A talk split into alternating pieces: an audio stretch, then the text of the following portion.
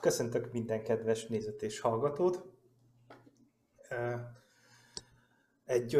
Azzal a hírrel jöttünk, hogy ismét visszatérünk a tartalomgyártásnak a mezejére, és útnak indultunk egy podcast sorozatot. Ez egy régóta dédelgetett álmom volt nekem, meg igazából az első felvetések között volt, amikor a szintézist egyáltalán megalakítottuk, és elkezdtünk videókat gyártani, hogy esetleg valamiféle strukturáltabb műsort is létrehozzunk a hallgatóknak, vagy hát akik fogyasztják a tartalmainkat.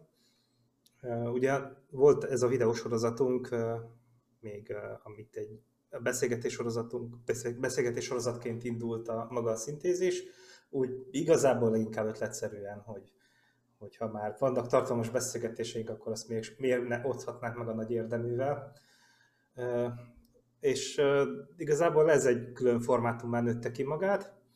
Újabban aztán később elindítottuk a tábortűz beszélgetéseket, ahol vendégekkel beszélgetünk adott témával kapcsolatban.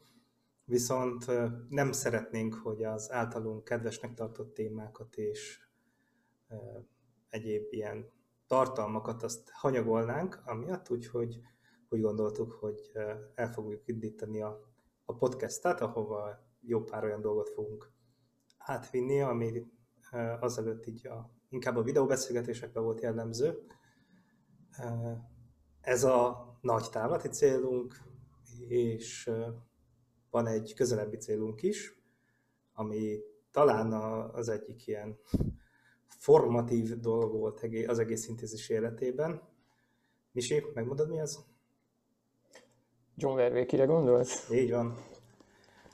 Igen, tehát van ez a kanadai kognitív tudomány professzor, akinek van egy 50 részes sorozata a YouTube-on, és hát a mi közösségünknek az egyik közös nevezője az az, hogy mindannyiunkra nagy hatással volt ez a sorozat, és tulajdonképpen részben ennek kapcsán találtuk meg egymást is, és talán már észrevettétek, hogy a legutóbbi videó a YouTube-on is, meg az egyébként eddig kicsit így sutyiban létező podcastunkon is John Vervaeke-ről szólt, de mostantól Laci vezetésével lesz egy strukturáltabb beszélgetéssorozatunk, ahol végigvesszük epizódról epizódra ezt az előadás sorozatot, és arról fogunk beszélgetni.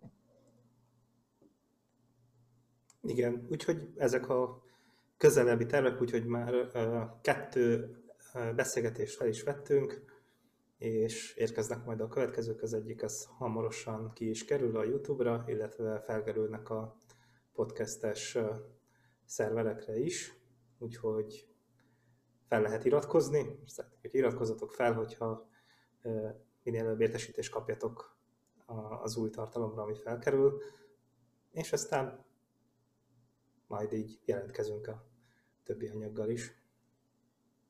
Fenn vagyunk, legalább 6 podcast platformon meg lehet minket találni, természetesen a Spotify-on is, de a Google Podcaston is fenn vagyunk, az Apple Podcaston is fenn vagyunk, meg még mit tudom én hol. Lent a leírásban, bárhol is nézitek, hogy hallgatjátok ezt a beszélgetést, megtaláljátok a linket a podcasthoz. És egyébként azt is tervezzük, hogy mivel hogy vannak olyanok, akik szívesebben hallgatják csak hanggal, mondjuk sétálás közben, vagy bárhogy máshogyan az ilyen beszélgetéseket, ezért azok az összes korábbi anyagunkat is megtaláljátok a podcaston, amit eddig csak a YouTube-on láthattatok, és a jövőben is ezt megtartjuk, ezt a jó szokásunkat, hogy mostantól akkor már a podcaston is megtaláljátok a bármelyik anyagunkat innentől.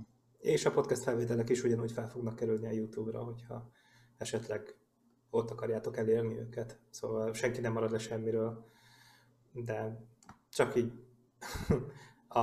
talán a podcast hallgatás az kicsit rugalmasabb tud lenni, meg gazdaságosabb olykor, mint egy YouTube videó. Így van. Úgyhogy akkor mindenkit várunk szeretettel a Szintézis Podcaston, meg a többi platformunkon. Sziasztok!